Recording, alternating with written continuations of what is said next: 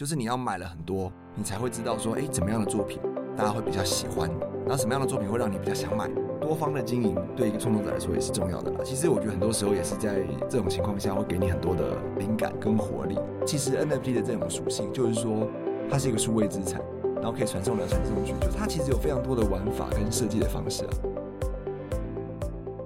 欢迎收听远见 Air，各位听众大家好，我是主持人远见杂志数位内容资深主编林诗慧。今天和我一起在现场的是台湾数位互动艺术家黄新，他也是台湾 NFT 界跑得很前面的创作者。来，我们欢迎黄新。嗨，各位听众朋友，大家好，我是黄新。好的，我们在上集有讲到，其实黄新他的 NFT 最高的价格有翻涨二十一倍记录。那除此之外呢，他自己也是一个很会收藏 NFT 的专业藏家。那我们今天还是要去探讨 NFT 当饭吃这个话题。但我其实要一直告诉大家，就是说，呃，它毕竟是一个区块链的应用，那它很多东西其实是有一些学习门槛的。像我最近有一些朋友，就是因为看到我的报道，就忽然来找我。然后其实他们问问题都很基本，就是说，呃，我可能第一个连怎么上传我也不知道，然后加密货币我也不懂啊，那钱包我也不会设计啊，那这些事情好像就没有像设立一个粉专那么的简单。也想要从黄新这边想要了解一下，就是说，哎，你当初是怎么样子在一系间忽然学会这些知识，然后你会给像这样子人什么样的建议？是的，其实现在。其实我觉得 NFT 的技术也没有那么难啦，就 我觉得这是因为你你学资管，我讲真的，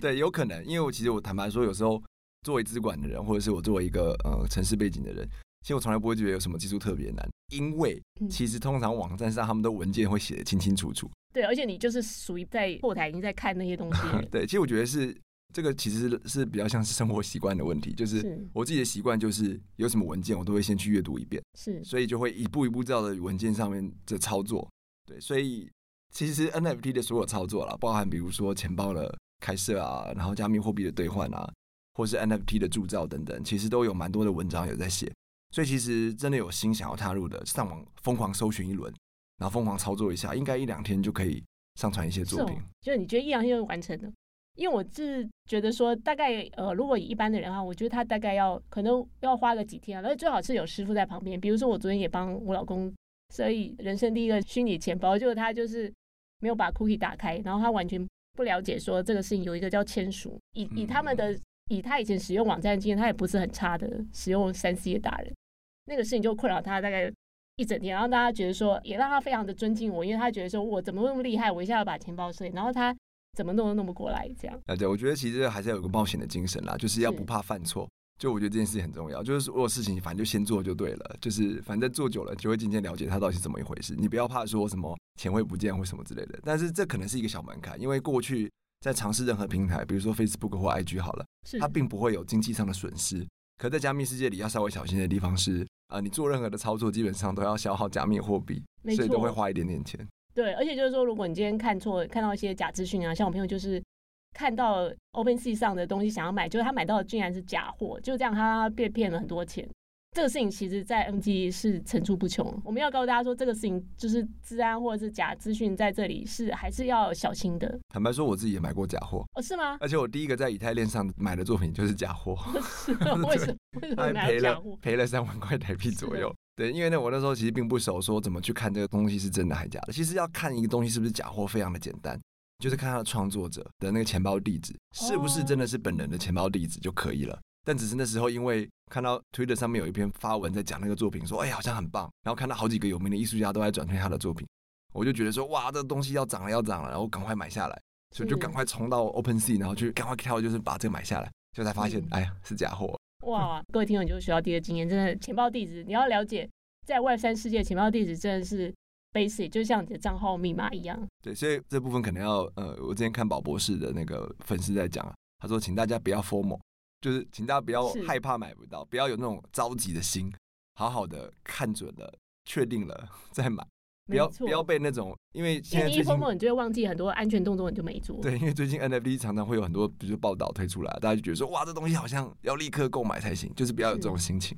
对，如果你还不熟的话，就要先搞清楚再行动。真的，那接下来我觉得就是说，其实 NFT 界也有一些呃所谓的讲不同的门派好了，比如说我们现在最熟悉的，像是说呃无聊猿呐，或者说周杰伦的分特贝啊，或最近什么很红的 Azuki 啊，他们都是一个属于在以太链或者用以太币购买，它是这样子的生态里面。那我们其实，在黄兴以及台湾有一些艺术家，他们使用是一个叫做 Tezos 链。那其实这两个东西是不太一样的，他们生态也不太一样。但是我们今天会还蛮想要推荐一些，如果你今天真的是刚入手的 NT 创作者，你的资金不多的话，我们还蛮推荐 Tezos 链的。所以我们也先请黄青来介绍一下，说，哎，你当初为什么会选择把地盘设在 Tezos 链？那你自己看以太链跟 Tezos 链它的特性。是的，首先为什么会选择 Tezos 链？其实就只有一个原因啊，最主要的原因就是因为它的手续费很低。就不知道大家熟不熟悉这个区块链上面的交易？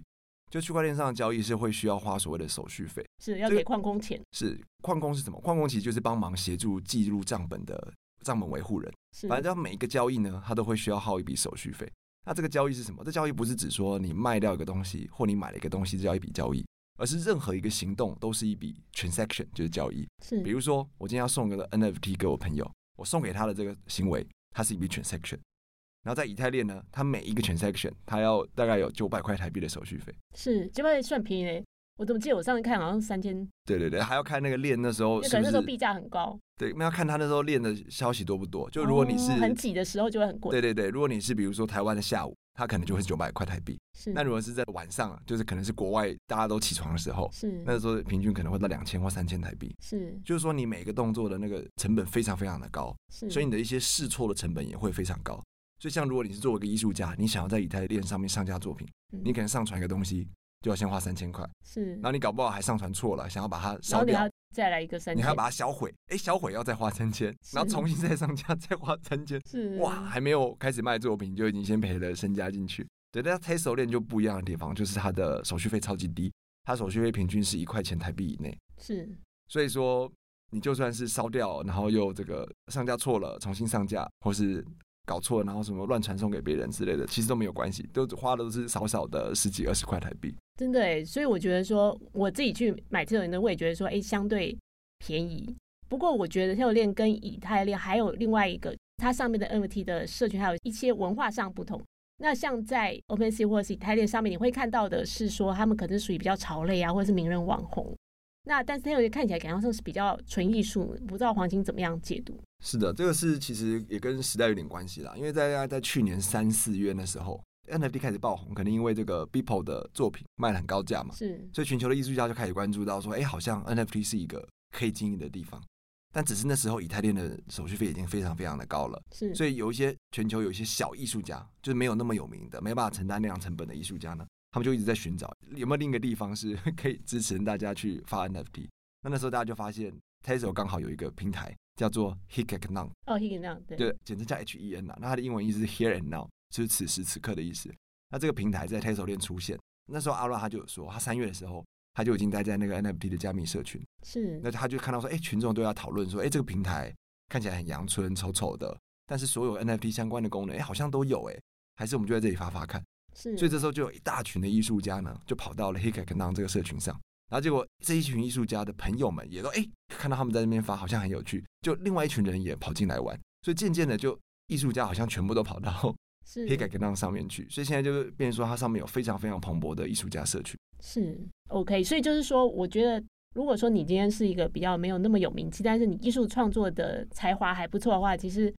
上到 Tezos 链是不是哎，反而比较有机会出头？对啊，因为像以太，就是因为我们刚才提到它的手续费很高嘛，嗯，所以它如果你真的想要让一个专案，你想要有一些收益的话，其实基本上就是你要投入的成本会很高，所以势必的，其实我现在觉得观察以太跟 Tesla 比较差别就会在以太大部分都是专案形式来进行发售，就它是一个团队，他们可能会筹备了很久，然后准备了一些行销预算，有很多的成本在上面，然后在一口气去推一个专案的时候，他们可能会选以太链。是因为以太链通常也是资金聚集的地方啦，就他们的价格通常可以卖到比较高。嗯，对，因为像历史记录来讲，像以太最高最高的 NFT 的售价大概会到千万台币等级。嗯，可是，在 Tezos 链最高最高的曾经有过一笔，好像两万 Tesla 的交易，嗯，就差不多两百万。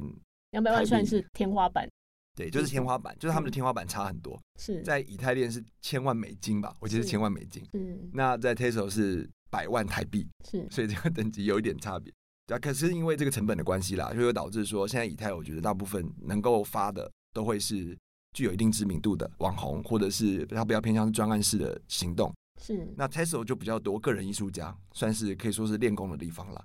那其实现在也看到蛮多的创作者啊，他会是先选择在 Tezos 链发作品，现在这个加密社群里面累积了一些知名度之后，有一天呢，哎，他好像这个口袋也比较满了一点之后，他就会考虑去以太链发作品。是，然后也是有一些艺术家因此获得成功的。嗯，对啊，所以如果你是一个新的创作者、艺术家的话，那当然是建议选择从 Tesla 开始。那当然，如果你已经是一个非常非常有名的艺术家呢，就可以找一些认识比较熟悉这个以太的朋友，你们可以直接在以太发作品，也不是不行。是，没错。所以我觉得就是说，其实那真的是一个可能大联盟跟小联盟的区隔。可是老实说，小联盟也可以赚到钱啊。黄兴在上一期其实有稍微提到，就是说 NFT 跟以前传统艺术的这个社群和获利的经营是差很多，因为你可能今天一个默默无名的新秀到红，那些你前面可能经过十年，也许你都不太知道怎么样靠创作。可是 NFT 即使是像 Tezos 这种小众的社群，它都可以呃让你有不错的收入。那也可不可以稍微讲一下，就是说，哎，你觉得像例如说台湾现在的 NFT 的社群到底多大呢？那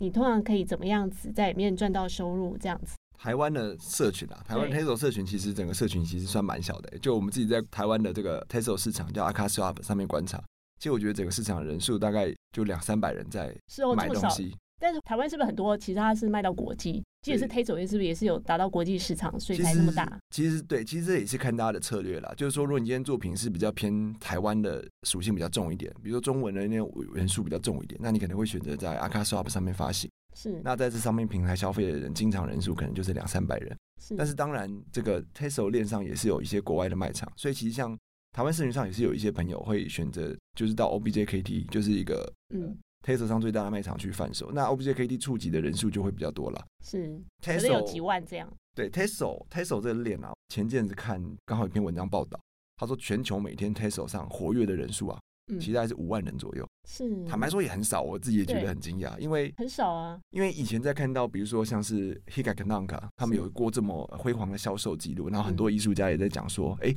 他靠着 NFT 的关系，可以就是改善他的收入。是，但维持一个这样的社群，是居然只有三五万人。是，就我觉得是非常惊人的。可是我记得，呃，Tezos 就是说，去年有一度，他 NFT 的交易量还可以跟 OpenSea 上去比拼这样。所以就是说，他人少，但是大家投入的资金和资源其实比你想大。嗯，不过我觉得那个可能是他讲的是交易量，交易量不是讲的是整体的市场的规模。他不是讲的金额，他讲的是成交的 NFT 的数量。我在猜。哦，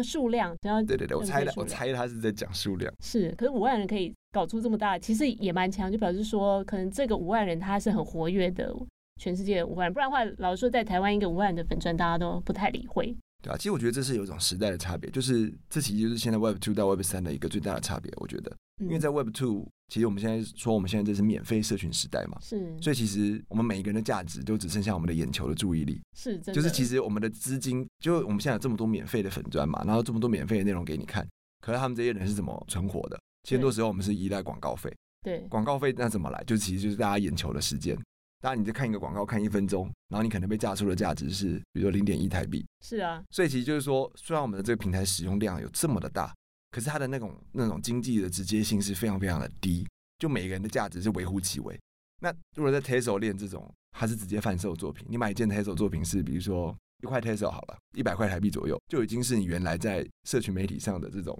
你看一个广告的一，然后乘以应该说一千倍，哎，对啊，对一千倍。所以说，没错，这种经济的直接性，我觉得是 NFT 带来最大的改变。是没错。我记得，呃，其实，在 Web 数时代就有人讲说，哎，你只要培养出你一千个铁粉或者是一万铁粉，那你你就成功嘛。但是老说这个事情就后来就被被大家嘲笑，因为其实是没办法，你有百分之粉丝的粉钻都不见得说赚大钱。可是我觉得这个当初大家对 Web 2的期待，就在 Web 三现在实践了。我现在就是听到越来越多人讲说，Web 三就是一万个人的力量就已经非常强。哦，如果是 Web 三一万个人真的超强。超强。比如说以 akaSwap 来讲，嗯，他总共销售人数可能才两三百人，大家觉得说，哦，好少好少。可是对我来说，已经我看很多人在买了，对对，而且已经可以满足我了。就是说，像我发一个作品，可以卖到，没错，可以卖到一百八十几 Tezos。前几天刚好发一个作品嘛，然后卖了一百八十几 Tezos。是，就因为因为我的那个作品也不过才二十份，那如果有三百个人愿意买的话，他们就还会要去去竞争那个价格，就是还可以有不错的收入。所以这样讲就是说，有三十个人愿意出钱，那就比起在一个脸书的那种网海里面，大概一百万人大家都没有出钱，其实那个是很大的差异啦。我也记得，就是说你有讲过，就是说呃，有一些创作者他就会开始经营，例如说自己的推特。其实这些推特好像现在会变成你要在币圈，或者说你要吸引一些这个区块链的人，一个还蛮重要的社群工具，就就可能不见得是粉砖这样。对，其实我觉得，嗯，像这个可能讲到经营创作者，就比如说 NFT 的创作者。其他的经营方式跟经营粉砖，我认为没有太大的差别。是，就是基本上你还是要多曝光你自己嘛，就是要让大家看得到你。就这件事情，不管是不是有卖 NFT，其实我觉得策略是一样的。那只是差别在于说，一个是有销售，一个没销售。是，所以其实就算你是在卖 NFT，你还是没事需要多曝光自己的内容。那当然只是说，如果你今天想要接触的是全球的市场，尤其是 NFT 社群啦，最多人用的媒体是 Twitter。是，所以如果真的有想要接触到全球的 NFT 市场，就必须要经营 Twitter 的内容。而且在经营之外呢，你除了发作品，其实我觉得你呃以 Tezos 链来讲，你也会需要去买一些作品。是，因为作为一个艺术家，你同时也会需要是一个鉴赏人。即使是作为创作者，你真的想要加入这个市场，我也会蛮建议你，就如果你想要全职投入的话，你可以多入一点金，实际上去收集一些作品看看。是，就像你以前一直在做的事情。对，因为像我说真的，虽然我现在自称为创作者嘛，但其实我有时候觉得我自己比较像个收藏家了。是，因为其实比起我花在创作的时间，我花在购买作品的时间可能还更长一些。但是这个东西其实我觉得蛮重要的，就是你要买了很多，你才会知道说，哎，怎么样的作品大家会比较喜欢，然后什么样的作品会让你比较想买。是，所以你在创作的时候，这些眉眉角角可能就会就你会比较理解说可以怎么样创作作品。对，我我觉得那个事情还蛮重要的，就包括连我这种单纯只是想收藏，就是其实区块链有一个非常独特的特性，大家以为说哦，这个好像在洗钱，不是，它的钱包地址这些流动，它的记录是可以公开的。那只要你知道怎么去看它，那 NFT 也是一样，就是那时候黄英给我一个很震撼的教育，就是说，哎，其实你要去看交易记录啊，看交易记录你就知道说这个作品受欢迎的状况。我在想说，你可以也稍微再讲一下，就是说，哎，怎么样去看交易记录，去看这个作品是怎么样子被市场注意。对啊，因为这个我们之前也是花了蛮多时间在，比如说转卖作品，对啊。那其实要了解这个，就是跟过去的那种模式很不一样。像以前如果你去画廊，你去逛这种呃买画好了，可能会会是有一个中间人告诉你说，哎，这个画这个艺术家很厉害哦，他作品很好哦，是卖到很高价。那时候你可能会觉得说，嗯，真的吗？真的还假的？对，就在过去的这种时代，其实在销售上，它的资讯是相对不透明的。但是在 NFT 的世界呢，因为它的交易全部是经由区块链嘛，那你只要去搜寻这个艺术家的钱包地址。你基本上都可以看到他过去的所有的交易记录，是。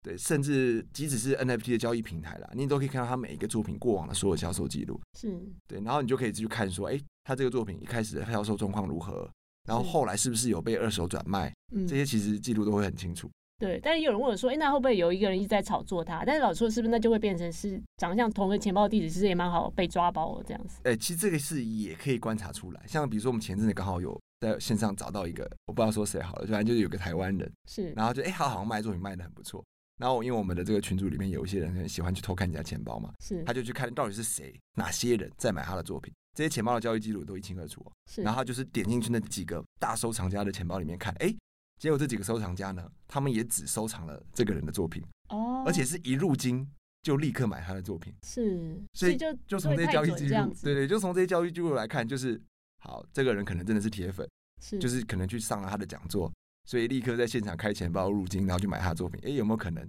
哎，也是有可能嘛。是，只是这样的钱包可能有五六个。嗯，那这时候就让你怀疑说，呃，这个是真的吗？对。所以其实一个钱包例子，其实我觉得很有趣，就是大家讲区块链的时候，有时候会讲说这是一个无信任的地方。但现在其实最重要的资产就是信任。就你作为一个藏家，作为一个艺术家，你的这个账号的所有交易记录，其实都会成为你的。某一种信任的这个数位足迹其实变履历了，对，真的是变成一部分变成这种履历，真的。所以我觉得就是说，如果今天大家很想要去踏入这个市场之前，其实老实说先研究这个市场，然后先去看交易，就看热门的作品，其实是还蛮蛮好的一个指标了。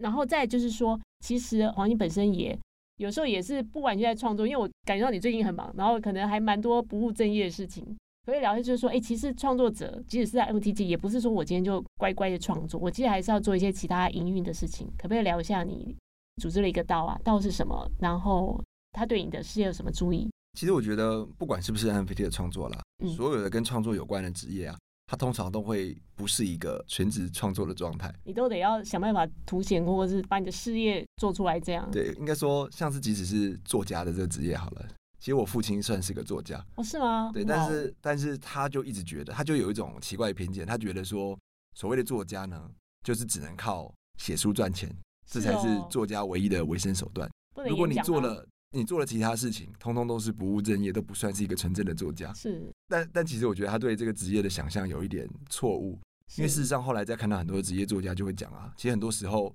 呃，写作并不是他们主要的收入，他们主要收入可能是来自于比如教课，是去演讲或者是上节目，就是就是他其实很复合面向的。所以其实我觉得作为数位创作者，其实也是一样啊。最近因为很多人想要了解 NFT 嘛，那当然这种演讲的机会、讲座的机会就会比较多。是。那甚至很多创作者其实是有在大学里面兼课，也是会有。像比如说台湾很有名的新媒艺术家，比如说林金尧，然后王连成、下巴，他们也都是同时是艺术大学的教授，对啊。所以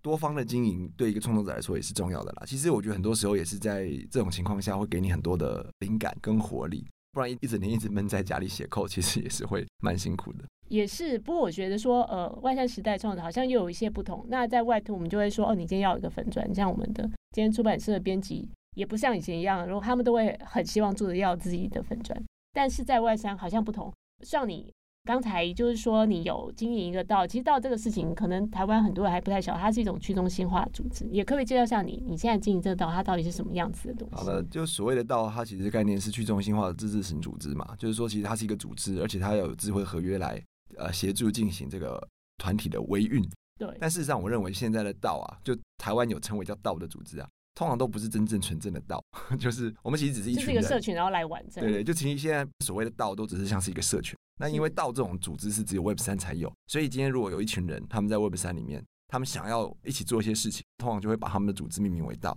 是，所以其实大家如果以后听到某某道、某某道，比如说台湾我们有我是 Volume 道嘛，是，那台湾还有 Elysium 道，或者是有台湾道，嗯，或者还有 Head 道、Weird 道，超多道。是，但是这些道你就把它想象是一个算是帮派好，是，就他们是一群人，然后他们想要有某一种共同的目标，他们想要在 Web 三里面做某些事情，它就只是一个这样的团体。那像我们这个团体也是，我们 Volume 道是一群艺术家，我们比较偏向是艺术家啦。因为像台湾道或 Elysium 道，我觉得好像比较偏向是投资型的社团。是，那我们的话比较偏向是一群创作者，我们关注的是 Tezos 链上面的，比如生成式的或是其他的一些一些创作，我们比较偏向是这样子的一个团体。然后我们前阵子有办了一个画展，而不是画展，是 AI 藏品展。就我们关注的是比较偏向是艺术的面向啦。因为像就刚刚有提有提到，所以你们得到可以办展这样。对，因为像刚刚有提到，比如说以太链，他的作品其实比较像是专案式的，然后我们会觉得它比较像是潮流物的感觉。是。那 Tezos 链上会蛮多所谓的传统的，比如 AI 艺术家或者是严格定义的这种 Modern Artist、Fine Artist 在上面创作。那我们关注的就是这一类型，就是比较偏向是艺术应用的作品。除了我们自己平常收藏之外，我们也在想说，哎，有没有可能去做一些推广？那其实一方面，这些推广可能也是希望能够打响我们的一些道的一些名声吧。对，好了，其实我们的道有一个终极的目标，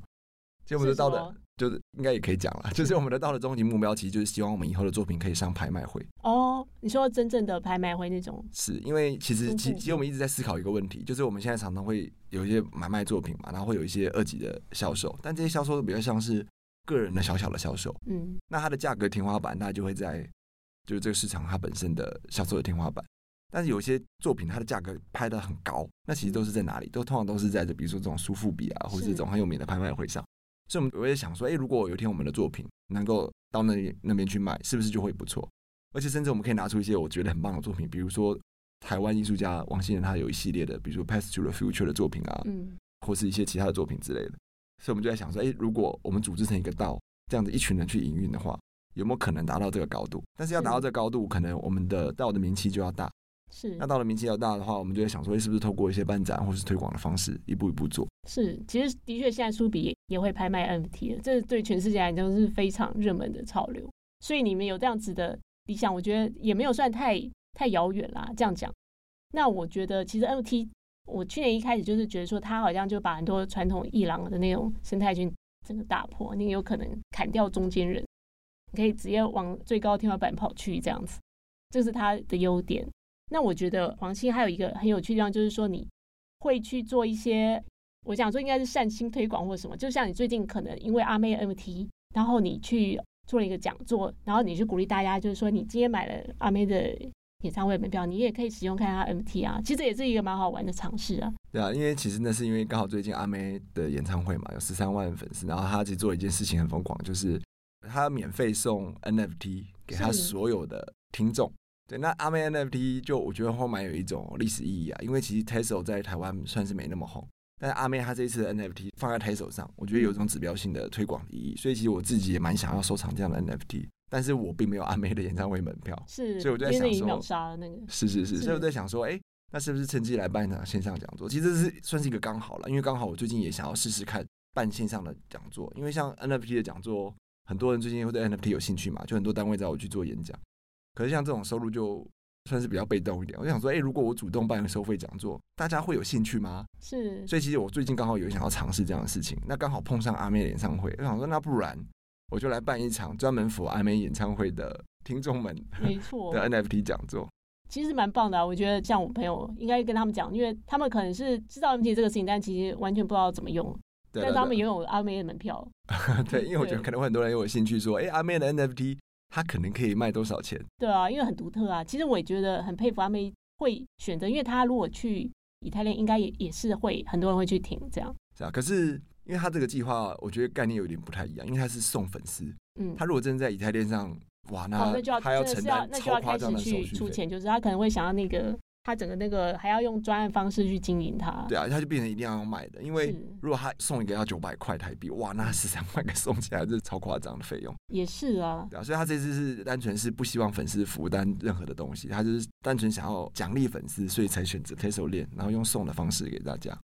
对，那办这个讲座其实蛮有趣的啊，其实我就是想要阿妹门票，所以我这 我这讲座其实是，如果你对 NFT 好奇，不知道他在干嘛，你可以来听讲座，然后你只要把阿妹门票给我，就是。免费让你听讲座，而且我还送你两 Teso，让你可以买东西。对对对，不过这讲座已经结束了，结束了，或者是说以后如果大家看到一个演唱会会送 NFT，请赶快赶快去买就对了。对啊，其实现在阿妹现在阿妹演唱会的 NFT 啊，就是它虽然是免费送的嘛，但现在的二级市场的交易价格大概会是八 Teso 到一百 Teso 之间，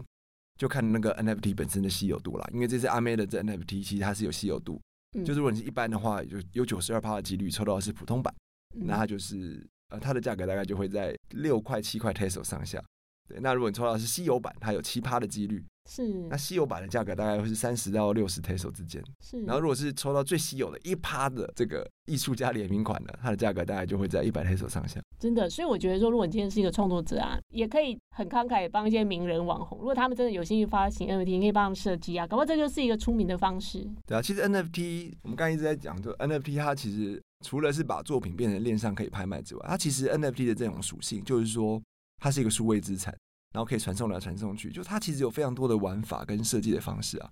就是不管是作为一个创作者，或作为一个你是一个网红要做个人的经营，其实它有蛮多的应用方法，什么都有。然后 现在企业老板也是说拿来，例如说炸鸡打折之类，对对对，盐酥鸡打折，它也可以当做是折价券，或是一个会员证、凭证，或是门票，或是之类的。其实现在有非常多的应用方法。因为大家不是在讲说 NFT 是艺术吗？对啊。其实你应该要说 NFT 不是艺术，它就是一种媒材。你会说纸是艺术吗？不是吗？纸不是艺术，它是一个载体嘛。那你可以把它做成艺术品，你也可以把它做成门票或者印成契约 之类的。是。对，NFT 其实也是一个这样的东西。是，所以应该说 NFT 帮这些创作者打开多元的可以经营的方式。以前我可能只能在纸创作，或者能创造一个网页，但现在 NFT 所有东西都包括。几乎所有数位资产应该都先挂 NFT，只要不是币，所以它变成说你可以创作空间变超大。对啊，所以 NFT 其实就是做一个数位世界的一种资产的记录的方式。好，那我觉得最后就请黄鑫讲，他就是说，那你除了你刚才讲之外，你还会有什么一两个小建议？你觉得说现在要进来这个市场，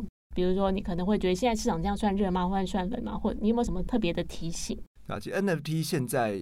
其实我觉得大家好像都还在观望了。就我最近看的，实际上购买或者是来参加讲座的人数，其实我觉得虽然说现在还没到这个主流，对，就是说其实虽然说现在媒体铺天盖地的，好像到处都在讲 NFT，但其实我觉得大部分人还是处在一个观望的状态。是，但事实上呢，我对于 NFT，我认为它是一个未来，它真的有改变了太多我们现在的一些问题，就是比如说免费时代的一些呃这种经济直接性的问题啊。是，所以我觉得它势必是一个，我觉得它 NFT 这东西不会泡沫，但你现在买的 NFT。可能会泡沫，我是只说 NFT 这样技术。买买不是特别了不起的作品，很难讲。反正买作品就很难说，你买一幅画，反正就很难讲要被赚钱。对对，应该说 NFT 的产品商品可能会泡沫没价值，但是 NFT 这项技术它一定会继续存在，所以我觉得终究要了解，不如现在就进来了解一下吧。然后大家如果进来的话，我会建议大家选择 Tezos，因为台湾有一个呃平台叫 akaSwap，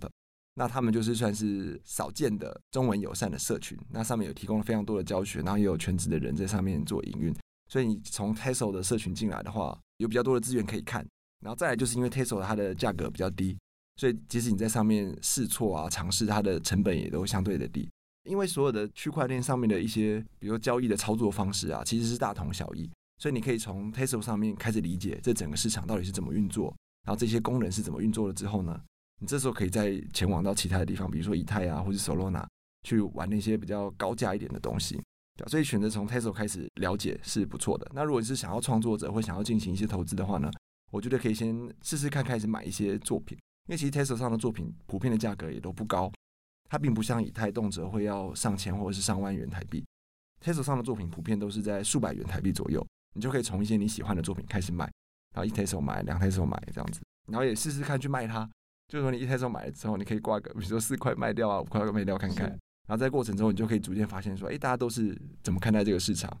然后会有哪些事情发生？然后你去跟社群交流，问问大家问题之类的，大家都应该都会很乐意回答。是，我觉得黄金讲这些事情都蛮好的，而且就是说，其实第一个就是去尝试啦。那像我是感觉到我旁边很多朋友问，但他们进来会不会真的做？其实的确他们还在看，就是。可是我觉得其实玩一下也不为过。那当做一个有趣的新的趋势，那我们自己是蛮看好 NFT 这个潮流。好的，今天很谢谢黄金。其实有更多深度的报道在我们这次远见官网，可以搜寻 NFT 相关的文章去了解更多细节，也可以参考我们资讯栏的连接。另外呢，请大家每周锁定远见 On Air，帮我们刷五星评价，让更多人知道我们在这里陪你轻松聊财经、产业、国际大小事。下次见喽，拜拜，拜拜。